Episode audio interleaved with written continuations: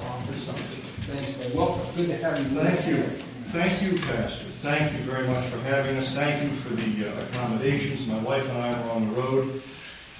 Uh, yesterday, uh, yesterday uh, we got out at 6 in the morning in Chesterton. We woke up around 4.30 and it was time to go to bed when we got to when we got to the company. It was very nice and we appreciate it very much. Uh, take your Bibles, please, this morning. Uh, turn with me to Matthew chapter 19. Matthew chapter 19, verse 27 to 29 is where we'll be this morning. Um, I wanted to wanted to uh, continue with the testimonial, and this sermon is partly a testimony. It's where God uh, directed me. As I uh, mentioned earlier, uh, my wife and I, we swap houses with missionaries. And you know, the house is a big thing, it's easy. Sure, Pastor, if you need the house, you can, you can if the church needs the house, you know, that's, that God gave us that house, and we're going to and we're going to uh, use it as a platform for His service. But then when you think about a liability, what if one of the kids falls down the stairs? What if somebody breaks into the place while we're gone? It's going to be empty for three weeks between us and when the missionaries arrive. It's going to be, um, and uh, what about the car? And who's going to look after it? What if there's an accident? Um, any of a number of things, and begins to worry, you know, Lord, what have I done? And uh, just reminding yourself, well, God gave you the house. It, it doesn't mean it, will be all right. Uh, nowhere in the Bible does any, does God ever say it'll be all right. God says He'll lead, He'll guide, He'll direct, He'll provide. But when my wife and I started in this ministry of itinerant service, we swapped houses uh, to the ministry. Now remember, this was supposed to be just a one-shot deal, and I'd go back to work. That didn't happen. And um, of course, there's a bunch of attendant worries and fears that, that come along with that. And as I got on the airliner and I realized this is for real, uh, I had traveled internationally. My wife had not. In the service, of course, the Army sent us all over the world. I'd never been to Mongolia. I'd never been to Korea before. Uh, even to pass through the airport. Uh, what happens if I get stuck in any of these places? And uh, God gave me Matthew chapter uh, 19, starting in verse 27 to, uh, uh, to, to guide as an answer to my, to my concerns and fears. Matthew chapter 19, verses 27 to 29. Then answered Peter and said unto him, Behold, we have forsaken all and followed thee. What shall we have, therefore? You lock the door to your house, you turn the keys over to your mother in law. We'll be back next year. Uh, you're forsaking everything, and I'll break that out and define it according to the Bible here in just a few minutes. And Jesus said unto them, Verily I say unto you, that ye which have followed me, in the regeneration when the Son of Man shall sit on the throne of his glory, ye also shall sit upon twelve thrones, judging the twelve tribes of Israel. Now let me stop right here for a moment. Uh, Jesus is speaking directly to his disciples sitting on twelve thrones. One of them's a traitor, Judas Iscariot. That's another sermon. But what this does tell us is that Jesus is dealing separately with his people than he is with the Gentiles. There is a popular heresy making the rounds right now called replacement theology. And it's the idea that since the Jews rejected Jesus, therefore the promises and dealings that Jesus, that God gave to Israel now apply to the church. That's not true. It has its roots in uh, Augustinian heresy. Uh, it has its roots in uh, Reformed theology. And uh, it partly is tied up with the Catholic Church. It tends to diminish the rapture, the second coming of Jesus Christ, and his second workings with and his separate workings with Israel. God's not done with Israel. Over the last months, we've learned of separate peace treaties between Israel and uh, and uh, uh, Arab nations, which formerly had hated them. Our former President Trump sent some of this in motion. The Israelis, they're working with the French now to bring these about. That's a promise of what will be fulfilled during the tribulation, the first three years of the tribulation. The coming of the Lord is very close. God wants us to keep track of these things. He wants us to know that His return is imminent, that His word is true. But it is not true that God is changing His, that God is taking His promises and dealings with Israel and applying them to the church, much less to the local church. That's not how God is dealing. Uh, working on now through verse 19. Verse 29 is where we're going to be. And every one that hath forsaken houses, or brethren, or sisters, or father, or mother, or wife, or children, or lands for my name's sake, shall receive an hundredfold, and shall inherit everlasting life. God made a hundredfold promise to me. I don't need a hundred houses in Chesterton, Indiana. God made a hundredfold promise to everyone in this room that if we will forsake to serve Him, He will give us a blessing of a type that we can't quantify, of a type that we can't define, of a surplus that redounds to a testimony. I'll explain that in a minute or two. And a promise of an inheritance to follow that we never earned, that He will give to us to be a blessing to those around us, to be a testimony of our relationship to God, and to be and, and to be used of the Lord in fulfilling His plan for our life. God promises us a hundredfold. I'd like to take a few minutes this morning and preach on that as God uh, gave it to me when I began to step out in service and sacrifice and forsaking to serve Him. Let's pray. Lord, we thank you again for this time, this opportunity to serve you. We thank you, Lord, for this blessing of the church here in America. And pray, Lord, that you would watch over us now. We have We've seen uh, an attempt by uh, government to shut down churches, an attempt by the devil to shut down the churches. He's been successful in far too many cases. We just pray now, Lord, that you would guide and direct us, that your word would not return unto you void, that you would, uh, that your Holy Spirit would go out before me, that He would guide believers in all truth as you promised, and convict of sin and righteousness and judgment as you promised He would do. And we ask these things in Christ's name. Amen. God wants you to have the hundredfold, or He wouldn't have promised it to you. This is an area in the Scripture where Jesus does not rebuke the Apostle Peter. And I think that's significant to point out. Jesus rebuked Peter throughout his earthly ministry, but not here. In Mark, I won't ask you to turn there, but in Mark chapter 9, verses 5 to 7, we have an account of the transfiguration, where Jesus said, Some of you will not taste of death until you see the Son of Man come in his glory. And then Jesus was transfigured into his heavenly body, and he was ministered to uh, by, uh, by Moses and, uh, and Elijah. There with him, the law and the prophets, conferring with him on his sacrifice that he was to make shortly. And then Peter looked at this and he thought that they should commemorate the event. He said, Let us build three tabernacles one for you, one for Moses, one. These, these tabernacles were not the Feast of Tabernacles style brush booths, by the way. Peter was thinking in terms of a plinth monument, cut stone. This in this place, this happened, like we see all around Pennsylvania and even in parts of Indiana where I'm from uh, where uh, there's a bronze plaque um, uh, explaining that you know somebody famous was born here or whatever. And the voice came from heaven, and it said, "This is my beloved Son. Hear ye him." This isn't about you. It's not about celebrating and worshiping the creature more than the Creator. In Matthew chapter 15, verse 31, Peter walked on the water. He was fine until he took his attention off of Jesus. The Bible tells us when he saw the wind and the waves boisterous, he began to pay more attention to the circumstances than to the God that was leading him to conduct, to do, to accomplish the impossible. Lord, if it be thou, bid me come to thee on the water. He began to sink. Christian, when we begin to pay more attention to our circumstances than we do to Jesus, we're in it up to our neck, just like Peter was. The Bible says that Jesus reached down and grabbed Peter and took him up by the arm and he rebuked him, saying, Wherefore didst thou doubt? Matthew 26, 75 uh, was a famous verse of scripture the night of the crucifixion. Peter told Jesus, I'll never deny you. I'm going to stand up, stand up for Jesus in my own strength. And that didn't work. Before the cock crowed, thou wilt deny me three times, Jesus told Peter, and that's what happened. And in each case, Peter imagined he knew God's will on his own. But this is different. Here, Jesus is appealing, or Peter is appealing to Jesus uh, on the pretense, on the premise of obedience. We have forsaken all and followed thee. Forsaking is first an act of obedience. But he said, We have forsaken all and followed thee. What shall we have therefore? Forsaking uh, is, uh, well, first let's look at the, at the hundredfold. What is the hundredfold? 2 Samuel chapter 24 and verse 3. The Bible mentions the hundredfold in just a handful of places. And usually the less times, the more import, the more weight it carries. 2 Samuel chapter 24, uh, verses 1 to 3, the Bible talks about David's uh, ungodly census.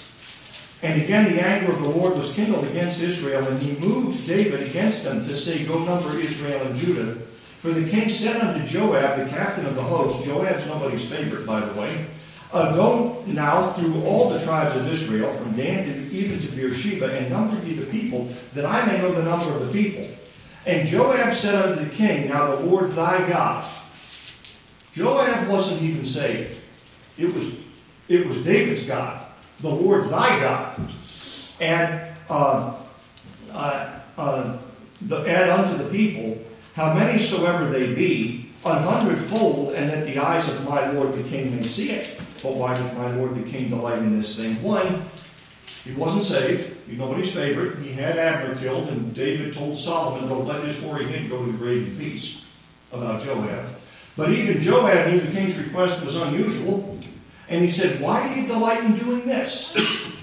Joab did not know how many people were in Israel to begin with. He wished David would have a hundredfold increase that he knew God could provide, and he didn't know how big that was going to be. Bible tells us in Malachi chapter 3 verse 10 said to bring all the tithes and offerings into the storehouse and prove me now herewith if I will not pour thee out open the windows of heaven and pour out a blessing so great that there will not be room to receive it. We hold out our hands to God. God gives us more than our hands can hold. What becomes of that extra blessing? Is it wasted? No. It becomes a testimony. When I first bought the house, I held a mortgage. And I worked at a place we affectionately called the Cookie Factory. Heroes worked at the Cookie Factory, Hearthside Food Solutions, Contract Baker, to Oreos, Nutter Butters, Fiber One Brown, only the essentials. Heroes work here. They stayed open during the pandemic. Um, uh, Fiber One brownies, where it was? Chips Ahoy, um, graham cracker crumbs, and, uh, and wheat thins. All of it rolled out the assembly line there. And uh, we all knew what each other made roughly. We didn't talk directly about our salaries, but we knew what each other made. When I bought a house, how can you afford four bedrooms and two and a half baths and two and a half car garage on what you make? God gave it to me. I had a chance to testify to those men in response to their question about divorce and remarriage, which coincidentally or God led, I had just completed in response to a pastor's inquiry where I wanted to present a ministry. And I had to study that issue out. These were men raised in Gary, Indiana, at a time when, in the 80s, if some of you can remember back that far, when America had the highest murder rate of any industrialized nation, Gary, Indiana had the highest murder rate of any city in America. And these guys grew up there. This was not a group of men you go up to, thou shalt not commit adultery. They would brag about their wicked lifestyle. But they asked me the question about divorce. What does the Bible really say about all this? And I had a chance to witness and testify to them. That's an extra blessing? No, it's a testimony. God used that. And if you'll be ready to, to give an answer unto every man for the hope that is within you, as the Bible says in 1 Peter chapter 3:15, then you will also be used of God in the same way. And that blessing that goes out, you won't see the end of it. Three years after I quit that job, I was at prayer meeting at our church in Fairhaven, and the men's prayer group that I was with, the leader of that group, I had just come back from presenting our work, and he said, Byron, do you remember this person that you knew at the cookie factory? I said, yes. Well, she took a tract that you gave her and she got saved. I hadn't seen her spoken or prayed for that girl, I have to say, or those people at, at, at where we work in three years. I just faithfully, when we were having a special event at the church, I would hand these people tracts. Be faithful to hand out tracts to, uh, to those around you. Since the pandemic, my wife and I have only had one tract directly returned to us. A couple have said we can't take those because of the pandemic, we can't take anything back over the sales counter.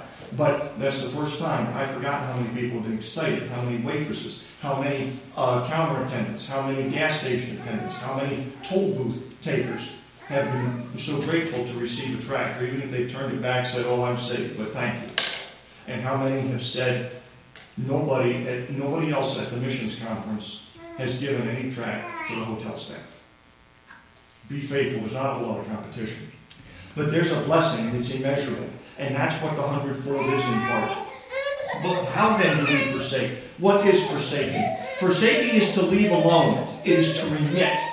When you pay a tithe to the church, you are remitting. It's a debt you owe God. When I get a utility bill, that I don't normally pay online, although I do more than I used to, there was a little portion on the top of that on that uh, bill stub. It said, "Please attach this report, this this uh, portion with your contribution." No, please attach this portion with your tip. No, it said with your remittance. And so we owe to God to forsake. It is not to throw something away or quit. When I quit my job at the cookie factory, it was with a little bit of tugging at my heart because I also recently said to the pastor that, you know, between you and the missionary and I, I'm the only one putting my job to undertake this ministry. And our kind, sympathetic, uh, soft hearted pastor laughed out loud. And, um, and I was not throwing up my hands and walking out the door into I don't know what, but rather I was putting that job aside to serve the Lord. It is done for the sake of obedience. We lay something aside. Peter told Jesus, We have forsaken all and followed thee. A Christian forsakes with direction and purpose, and this is driven by obedience. That's how a Christian forsakes. Now we can forsake the assembling of ourselves together, but notice the commandment of Hebrews 10:25 is to forsake not the assembling of yourselves together. There are some people unable to attend service this morning. I'm preaching to them on this cell phone. That's how our voice in this service is reaching them, how God's word is getting to them. That's not forsaking. When I served in Mongolia, I served with a man named Ibn Bayer. He was the Tukso was the is the pastor of the church. Ibn Bayer is the leading member, and he works with Tukso for uh, as a as a trustee or um, and servant of the church there. And he and I would go out door knocking. He was so excited when I came there for, for another three months in Mongolia. We go soul winning? Yes, yes, we do. So we went out soul winning, and he would talk to me in his broken English. This Sunday, I not go to church. Sunday evening, I go to church. This Thursday, I not go to church. Sunday morning, Sunday evening, I go to church. You see, Union Buyer worked at the power plant. And in third world countries, and more and more here in the United States, the job owns you. When we read in uh, Acts chapter 2 that they broke bread, the disciples broke bread every day, they weren't having dinner fellowship. They were having communion. And they had church every day. And one of the issues that we face in Zambia, too, is about opening up the church to reach a wider group of people. That's why we're going over there to set up the Bible Institute. We want to get the church out to more people. We don't want to force people to forsake the assembling of ourselves together. When the pandemic hit, there's a lot of pastors appointed themselves first among equal. Here it is in Romans 13, verses 1 to 6. If the government says shut down, you have to shut down. And that's not what the Bible says. But that's what we were hearing. And one of the pastors who supports us in Maine, I was relating this to the pastor just this morning, he kept open, he kept meeting to the limits of any restrictions. And the pastor, God rewarded him with a new building to replace the one that he was in, with a larger ministry, more people to reach in an area that God called him to get to that he hadn't been able to geographically reach up to that point. God rewards faithfulness. And my wife and I have seen this again and again. Both pastors with prophets chambers who told us if you're coming by from Chesterton to Pennsylvania, stop in our prophets chamber overnight, told us no. Why couldn't they do it? because they had to build out into the footprint of that prophet's chamber to expand their church to meet. God is waiting to bless faithful church members or faithful churches that will that will forsake other things to obey and follow him. Be encouraged in these trying times. Be encouraged in this small church. Be encouraged to serve God and know that, yes, it looks tough, but God has commanded us not to be rough for its own sake. We're independent Baptists. There has to be a harder way. No, but God has commanded us that we should that we should undertake difficulties so that He can be glorified in it. So, you can quench the Holy Spirit of God and forsake God's assembling also from a church pew. You can do that. You can bring an attitude to church if I'm I have to be. And I, I've been in churches at that posture. Uh, we had to leave a church where there was a serious falling out between the pastor and I, and it was it was scary to go to church. The man was given to violence, and uh, I knew we had to leave. And I was in church because I had to be. It's no fun going to church like that. But Ibn Bayer, and those of us who have had to work Sundays, when I was in the service, Sergeant Cromwell, you're on charge of quarters detail.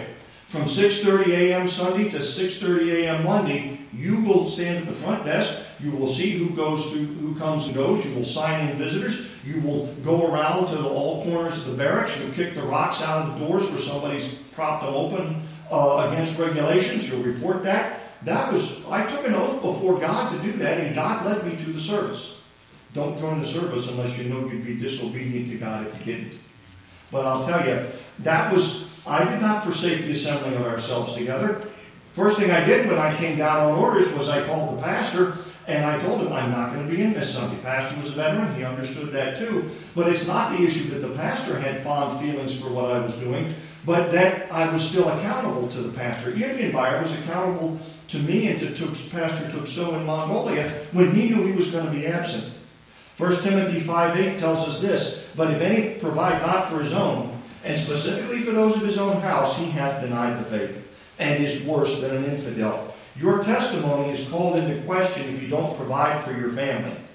I'm not saying that you have that work is an excuse to miss church in all cases, but I've been in several meetings, and in the time that my wife and I have been married, where faithful men in church have said, please pray for the work, for the route bid at the trucking company, that I can get a, that I can get a route that will put me in church more often. Pray for me as I look for work. Pray for me as I, as I work my schedule and my job that I can be in church more.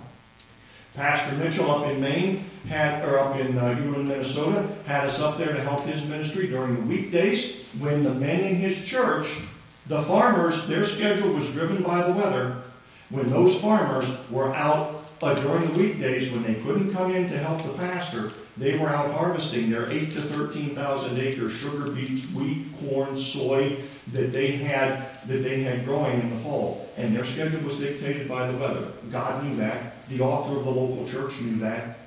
The pastor knew that, and so did these men. And I would offer that their faithfulness to their church really can't be called into question. Pastor Mitchell had an interesting solution to that. He got a job driving a truck for those men and plowing for those men. And he said, not only do I get a little extra money, and that's nice, but he told me I also get to go out and enjoy fellowship with the men in my church. I would contend they are not forsaking the assembling of themselves together. So God tells us so God tells us not to forsake. So we have an idea what forsaking is. It's laying aside to serve Jesus. Now look at Colossians 3.17. The Word of God says, Whatsoever you do in word or deed, do all in the name of the Lord Jesus, giving thanks to God and the Father by Him. Peter said, We have forsaken all and followed thee. Jesus responded in verse 29, Everyone that hath forsaken for my name's sake Peter's question again was premised entirely on following Jesus and forsaking in obedience. To act for my name's sake, it means acting under Jesus' authority. Any man, and many of the women here I'm sure also who have worked a secular job, know what it's like to serve under a good boss. Jesus is the best boss in the room you'll ever serve. I can tell you that firsthand. From both secular employment, turning my job over to the Lord, and now in his pulpit and in his ministry. It is a deliberate obedience that looks for ways to serve the Lord. Everything you do obediently is done in Jesus' name, whether you're conscious of this promise, your mind calls this promise to, to the front or not, because you're acting obediently. If you're doing what God tells you to do because you know God told you to do it, you're acting in Jesus' name. It's not just about the send key at the end of a prayer before the food gets cold. Although we should pray in Jesus' name. And what is praying in Jesus' name? It's knowing that we're praying according to God's will. And how do we know what God's will is? It's all here. It's right here in the Bible. If we pray according to the will of God, we know we have those things, the petitions that we desire of Him. 1 John chapter 5, verses uh, 14 and 15. What we do obediently, forsaking them is faith placing something that we have under God's control, and we then become stewards of time, relationships, and assets. Here's a test for, for uh, a hip pocket examination to begin the question is what to begin the question of is what I'm doing according to God's will. Are you going to be thankful when you're done? Years from now, we're going to look back at this and just laugh nervously until we change the subject. That's not necessarily God's will. That's certainly not repentance. The first ministry I had at age 26, when I when I began to when I was in the service and I found my feet under me and I began I was in a position where I could find a church.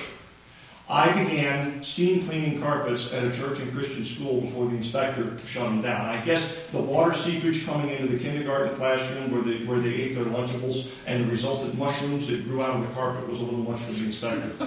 Um, I, I do know that the assistant pastor had asked if they were edible. He, he beat me to it. And um, it, uh, it, it had know Pastor. God bless him. Had a chance to uh, present for him recently, uh, just last year and uh, see him and relive some old memories. But can you thank God for what you've done? When I did that work for the church, I got done with my duties on Fort Meade. I went to Odenton Baptist Church. I set up Friday night. Saturday, I started up the, the steam cleaner. Sometimes I was there at 10 o'clock at night getting things done. Sunday night after service, I waved my hand in the back of the, in the back of the auditorium. Pastor, I need some men to stack chairs, put chairs and desks back in the classrooms. And, you know, so everybody knew I was doing this. But more importantly, I could be thankful as God led me one night in my devotions as if He was tapping me on the heart and said, Byron, when was the last time you thanked me that you got this done? What you do obediently is done in Jesus' name, and a test of this is will you be thankful when it's done? Yes, but what do we forsake? 1 John chapter 2, verses 15 to 17. 1 John chapter 2, verses 15 uh, to 17, please. First. Here 1 John chapter 2, there it is, verses 15 to 17. Love not the world, neither the things that are in the world. If any man love the world, the love of the Father is not in him. Love is defined in 1 John 5, verse 3. This is the love of God that we keep his commandments. And his commandments are not grievous. For all that is in the world, and the lust of the flesh, the lust of the eyes, and the pride of life, is not of the Father, but is of the world. And the world passeth away in the lust thereof, but he that doth the will of God abideth forever. To love is to obey. To love the world is to obey the, the world system, to put world considerations, the considerations of this planet first. To hate, then, is not emotional feelings, but it is action. It is to disregard something. The house is the first thing that Jesus uh, that uh, that, that Jesus says here in verse 19, and it is separate from lands, which is mentioned later on. But everyone that hath forsaken houses, it is a shelter of display and provision. When I bought that house, I had the mortgage. I don't anymore. I was able to pay it off soon. And uh, that was another testimony that I have more flexibility now. Uh, I was able to, uh, God gave us, uh, God provided the means for us to, to pay off that mortgage and own it outright. And it is, a, it is a, a display of shelter and provision. It is synonymous with a man's scope of authority and influence. The ancient ruling houses in Europe, the house of. Prince Philip just died, as if you're into that kind of thing. But uh, the House of Windsor uh, and, uh, and so forth of, of England, it is so large that we take it for granted. It also appeals to the lust of the flesh. It says, Look what I have. And it's a powerful lust and it generates a powerful fear. When I studied in Europe 30 years ago, in 1990, there was an election in Austria, and I got an internship with the Austrian People's Party as part of my secular education when I pursued it. and uh, I remember going to a church over in Vienna, and uh, in German it was, oh, you, you don't want to, to work with the Austrian People's Party, Byron. Why is that? They had ties to the old Catholic monarchy. The House of Habsburg fell in 1919 both treaties that ended the First and Second World War specifically banned a revival of that ruling house. But those people were still afraid of it 45 years after the end of the Second World War. They were still afraid of the House of Habsburg. It appeals to the lust of the flesh, both to desire and to fear. Look what I have in my wife and I started. We swapped houses. I don't need a hundred houses. I'm not expecting a hundred house, a hundred houses. But what is the hundredfold promise? We obtain God's will as we put our house under His authority. Lord, I'll buy the house. I remember praying when I bought the place. God laid this prayer on me. Lord, I'll buy the house, but you're going to have to maintain it, and you're going to have to make it a platform for your service. Four bedrooms in that house. Judy and I took the master bathroom and bedroom suite. I made the smallest bedroom my office. Fumble's got two rooms uh, all to herself. And that's important to a cat because she owns the whole house anyway. So that's how, how I thought it was going to be. And God used it. God rewarded that step of faith by giving me a ministry involving that house. Family. The Bible says, everyone that hath forsaken brethren or sisters or father or mother or wife or children. Going back to Matthew chapter 10. Matthew chapter 10 says some interesting things about the house and the home. Good families stand out at home, in the community, and in the church. It also appeals to the lust of the eyes. What would I have accomplished? Pat and Ann Cromwell and their boys, mainly, and, his, and, and their family in church were known. They were recognized in the churches that we were in. The Bible, though, tells us something about the house in Matthew chapter 10, starting in verse 36. And a man's foes shall be they of his own household. He that loveth father or mother more than me is not worthy of me. There's love again. And he that loveth son or daughter more than me is not worthy of me. And he that taketh not his cross and followeth after me is not worthy of me. Now, God does not command a destructive attitude towards your relatives in order to please Him. We're capable of doing that all by ourselves. But the fact is, God does warn us that a man's foes shall be those of his own household. There's a lot of misunderstanding between here and Anchorage about what Byron is doing if the question comes up. And oftentimes, talking to my sister, I have to back up and define for her how what we're doing, uh, how and, and what we're doing, and what the church says about what we're doing. You do not break the blood relationship to forsake your family, but rather you put that relationship under God's control through obedience. And it's not comfortable because of time and distance. At the time that both of my parents died, I was serving the Lord someplace. I was in Maine, I was in Indiana. And I got a call on the phone. Byron, if you want to talk to your dad, if you want to talk to mom, we'll hold the phone up to them because they're not going to live out the night. And then I called the next day. They've been in heaven for 45 minutes, Byron. Praise the Lord.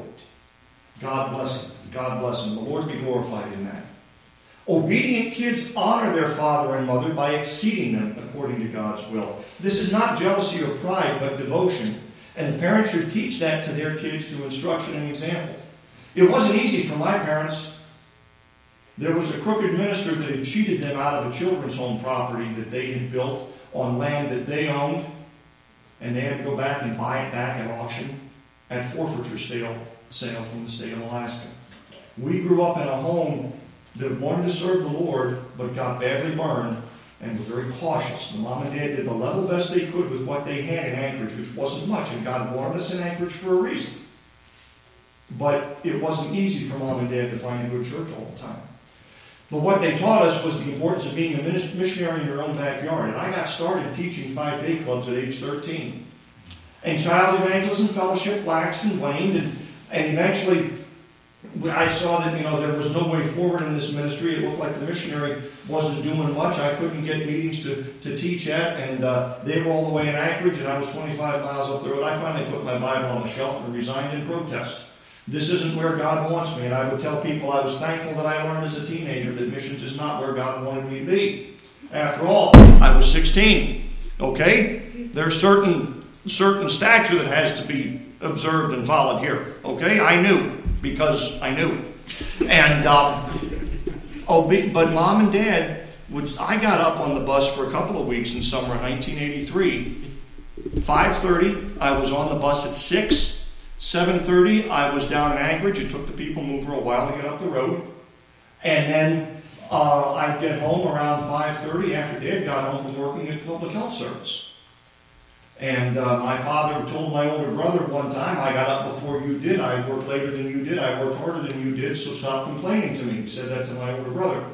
So I thought it would be funny to tell my dad, you know, this week I got up before you did and came back later than you did exactly once. And that was it. Um, dad saw the humor in it, but I knew not to do it again. But parents, don't force the kids to choose close proximity to mom and dad versus serving the Lord. Don't force them to compromise for the sake of peace with parents or siblings or extended family. Don't start an argument with your brother in law about ecumenism and, and the local church. I know you're impressed with this pastor where you're at in college, Byron, but did, did, don't, don't get too carried away with that. It, and, and just, just tone it down a bit around the family, okay? You know, God solved that problem. Proverbs 16 16 6 When a man's ways please the Lord, he maketh even his enemies to be at peace with him. I'm at peace with my family. I hardly see them. Okay? and you laugh, but my family are all profess Christ and live and have shown a Christian testimony. Praise the Lord for that. We'll see them again at the rapture. One day, parents, the kids are going to have to do it without you, And sa- don't let Satan cause you to doubt God's will for your kids for the image of a traditional family. what is the hundredfold promise? That I've moved 5,000 miles away from my relatives right now to serve the Lord. That, you know, I can have another 100, another 500 relatives, and if they're 500,000 miles away, maybe that's the way it should work. No, no, no. The hundredfold promise God holds those I love, both in my family, in my church, and those among the unsaved for whom I pray. I have a church family also in Chesterton that I will meet again at the rapture, and one in Ulaanbaatar, and one in Siem Reap, and one in Mexico City, and one in Kabwe. I have the church family that I will meet again at the rapture along with blood relatives that I haven't seen for many years.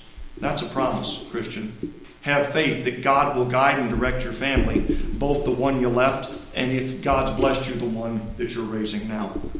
Lands, and everyone that hath forsaken lands. Private property is in the Bible. Thou shalt not steal. Lands usually refers to real estate in the biblical context. If you hold land, your, your wealth was stored maybe not in gold, but in your in your flocks and herds, and that was in, in coinage. Money was in the medium of exchange, was a medium of exchange. and there's stories about and parables about men that buried their talents when they left to keep them safe. That was a common practice as they traveled. It conveys also the idea of investment and inheritance. This tangible asset will survive me, and I get to decide what happens to it in my will. This, these lands also appeal to the pride of life. Look what I control. Will you forsake those lands? You know, I think the biggest land that we have to forsake is the undiscovered land. It's hard to give up future plans, but parents, you should have plans. My wife and I have a will, a life insurance policy in case I get killed on the field and Judy has to come home. I'm providing for my wife. That's a testimony now. And uh, if I, if, uh, if we have a will in case we both get killed, what's to happen to our assets? We have plans. You should have plans because every so often we think we're going to have to change, uh, uh, change our will as God has changed our plans. Think about that, Christian. You don't get to have the final word. Obedience to Christ will require us to forsake, but not to give up our very future. You should have a plan for your children to serve the Lord. You should have a plan to serve the Lord. You should have a plan uh, uh, for, for your assets and your things. Because the more detailed your plan is, the faster you will see the hand of God as He works to change things to fit His will, as He works to show you where you need to make small adjustments and make shallow turns and in, and in short steps to please the Lord in the, in the easy, simple things to which He calls us to, by which He calls us to serve Him. Allowing God to change your plans as He guides you with His eye will show the grace of God and will also increase your faith in God's will. This is not abandoning your future to some vague notion of, well, it must be God's will. Well, I came back from Mongolia and Cambodia, and I couldn't get a whole lot of traction with the fundraising. It, it must be God's will just to go back to work at the cookie factory. While all the time God is showing me a need of, of, of service that He has. Follow that need, and God will fill it. And where God guides, He will provide. Where God leads, He will feed. And don't lose track of that. When I was over in Africa, I read Oliver B. Greene's work on the second coming of Jesus Christ. It was written in 1970 and it's timeless because of his appeal to Scripture. In that book, Oliver B. Greene makes this observation, speculation admittedly about the rapture, but I find it compelling. He says if modern law and, uh, and uh, business still hold after the rapture, and I suspect they will, one way that the Antichrist will, um, will arrange an illusion of prosperity is to seize the assets of departed Christians. Since then, you know, I've really gotten an anti Christian attitude about my possessions. He who dies with the most toys is still dead, but he was raptured with the most toys. He will be looted. They are going to get it all. I come back to the States and I hear missionaries griping about the price of ammunition like they're stocking up to stick around. I don't understand what drives that. My late father left me a small collection of firearms. I've been selling them. I, I just don't need that many Model 86 Winchesters uh, to, to meet the Lord. And forget the vague notion of, well, one day I'll see Dad and he'll be waiting to inspect his collection. No, he won't. But Jesus will. He will be waiting. What have you done with your assets to please the Lord? Nowhere in the Bible are we commanded to leave money behind for God's work. The command is to give as the Lord has prospered him. God wants your service right now. Not just your money, but God wants you to find a plan to serve Him right now because as those plans change, you can see and be blessed and be a testimony as God changes those plans. So, and whenever I have, if I don't use up, wear out, break, sell, or throw it away, Antichrist is going to get it. What's he going to find? What's he going to find in my home? Is he going to find the chainsaw in the garage where I cut the firewood in the back? Yes, I expect he will. Is he going to find my bookcase with my uh, with my uh, commentaries on it and other sermon notes and preaching tools that I have in my office? I suspect he will. What am I going to leave him on the computer when nobody else is looking? What's he going to find? What about uh, that, that gun collection? You know, I've gotten to the point if Antichrist wants my house, he's going to have to go to probate to get it because it's paid for. If he wants my car, 2012 Kia Sorento, he deserves no less. If he wants some of my guns, he's already settled, he's going to have to pay those forward. If he wants uh, to see uh, if he wants uh, anything else, he's going to have to go through and see a house like many others, like almost every other on the street. Except he's not going to find the tools of sin that we see in so many houses when we go visiting. He's not going to find a big screen TV, it's not there. He's going to find some trinkets and souvenirs my father brought back from his work as a construction foreman in the Alaska bush 50 years ago, 60 years ago. He's going to find things that I purchased for my wife. He's going to see the house and testimony of a man who cherished his wife, honored his parents, and loved his God. And I want him to find that. What will be the testimony of your possessions? You see, the Bible tells us, look back to me at 1 John chapter 2, verse 17 again. The Word of God says, and the world passeth away and the lust thereof. One day, Christian, I'm not going to have to worry about these things, and neither will you. If you're here and you've accepted salvation, this meeting is rapture practice, okay? Get used to it. We're going to have a long time together. And the Bible tells us that one day, in the moment, and the twinkling of an eye, we will be called to God. And for seven years, I believe, is when God will spend before the Bema seat and we will be called to answer for our successes, for what we've accomplished on the mission field. I don't think it's going to be a chew out session where God dredges up all the sin that He's promised He's removed from the east to the west, where God's going to dredge up all the sin that He said, I will, their sins and iniquities I will remember no more. I don't think that's what it's going to be like, but I think we're going to see a lot of missed opportunities. I think we're going to see a lot of rewards that we may not even know we had coming. I think and the Bible tells us one day all these possessions will go away, and so will the lust to have and keep them. But we have power, as God gives power, as many of those as received Him, to them gave He power to become the sons of God. We can appeal to God's power in our life to live above this lust and to live that way right now. Would you do that? Hundredfold promise of giving up my lands is to know that God holds my eternal future and he will and he will give us faith to see his work in our lives as we make plans. Would you then ask God to help you live that way right now?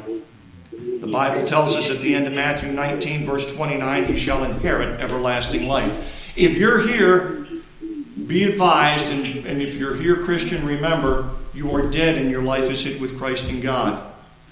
You do not earn an inheritance, it is given to you. You are born into an inheritance. If you're here and you're saved, you have been born again into this inheritance.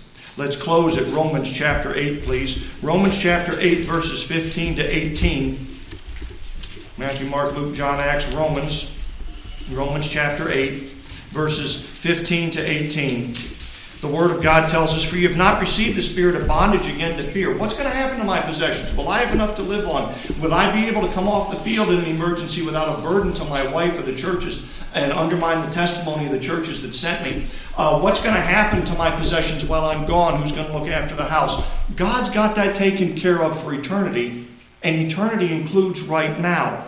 Ye have not received the spirit of bondage again to fear, but ye have received the spirit of adoption, whereby we cry, Abba, Father. The Spirit itself beareth witness with our spirit that we are the children of God. There's part of the hundredfold increase, is you are uh, given assurance that you are saved. In chastening, in blessing, and everything in between, right here and right now, not just for eternity.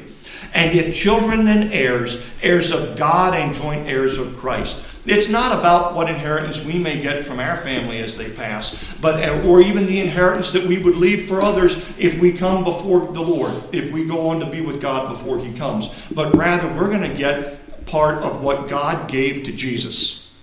Think about that.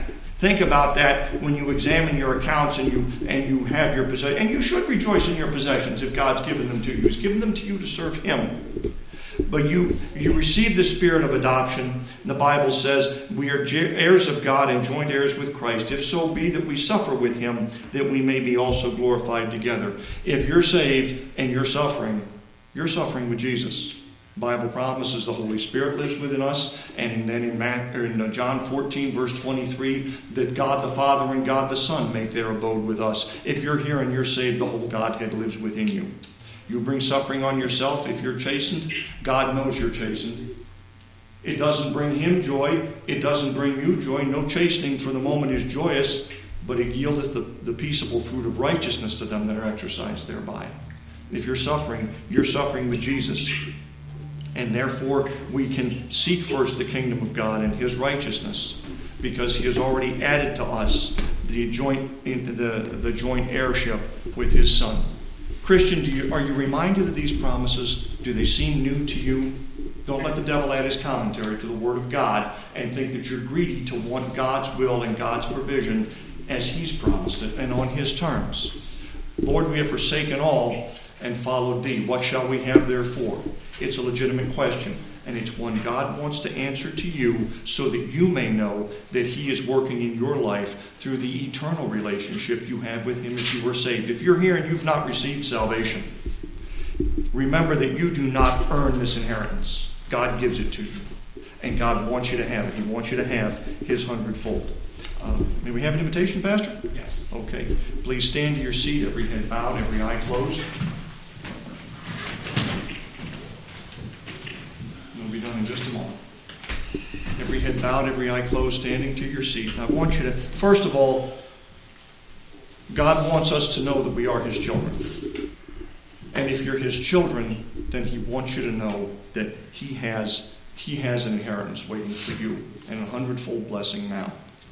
And if you're here and you're not saved, God wants to give you the same inheritance that He has given to His Son Jesus. Uh, if, Pastor, if you want to play the piano, we'll have a few moments uh, to come and pray, to come and pray, and then we'll close.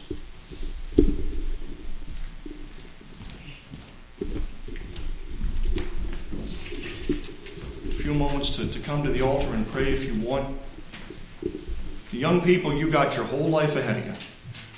And I'm sure that you that, that you've heard the invitation before to come and serve the Lord. But God lays it out to us in specific terms, in small steps that we can take.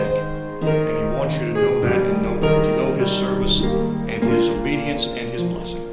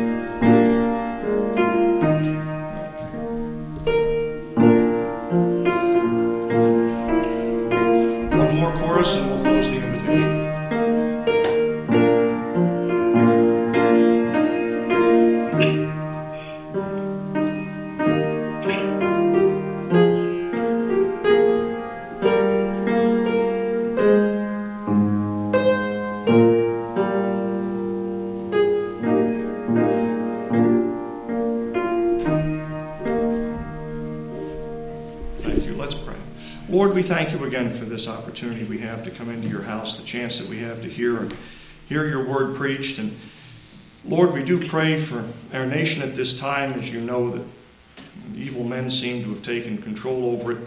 But we thank you, Lord, that this is all in your hands and that your hundredfold promise still exists even in these troubling times. We pray for the young people here that they would see relationship with you not just wound up in rules and restrictions, but instead, Lord, in, in a framework and a structure to support each one of us pursuing your will as you've promised would bring us the most joy and pleasure. And we ask these things in Christ's name. Amen.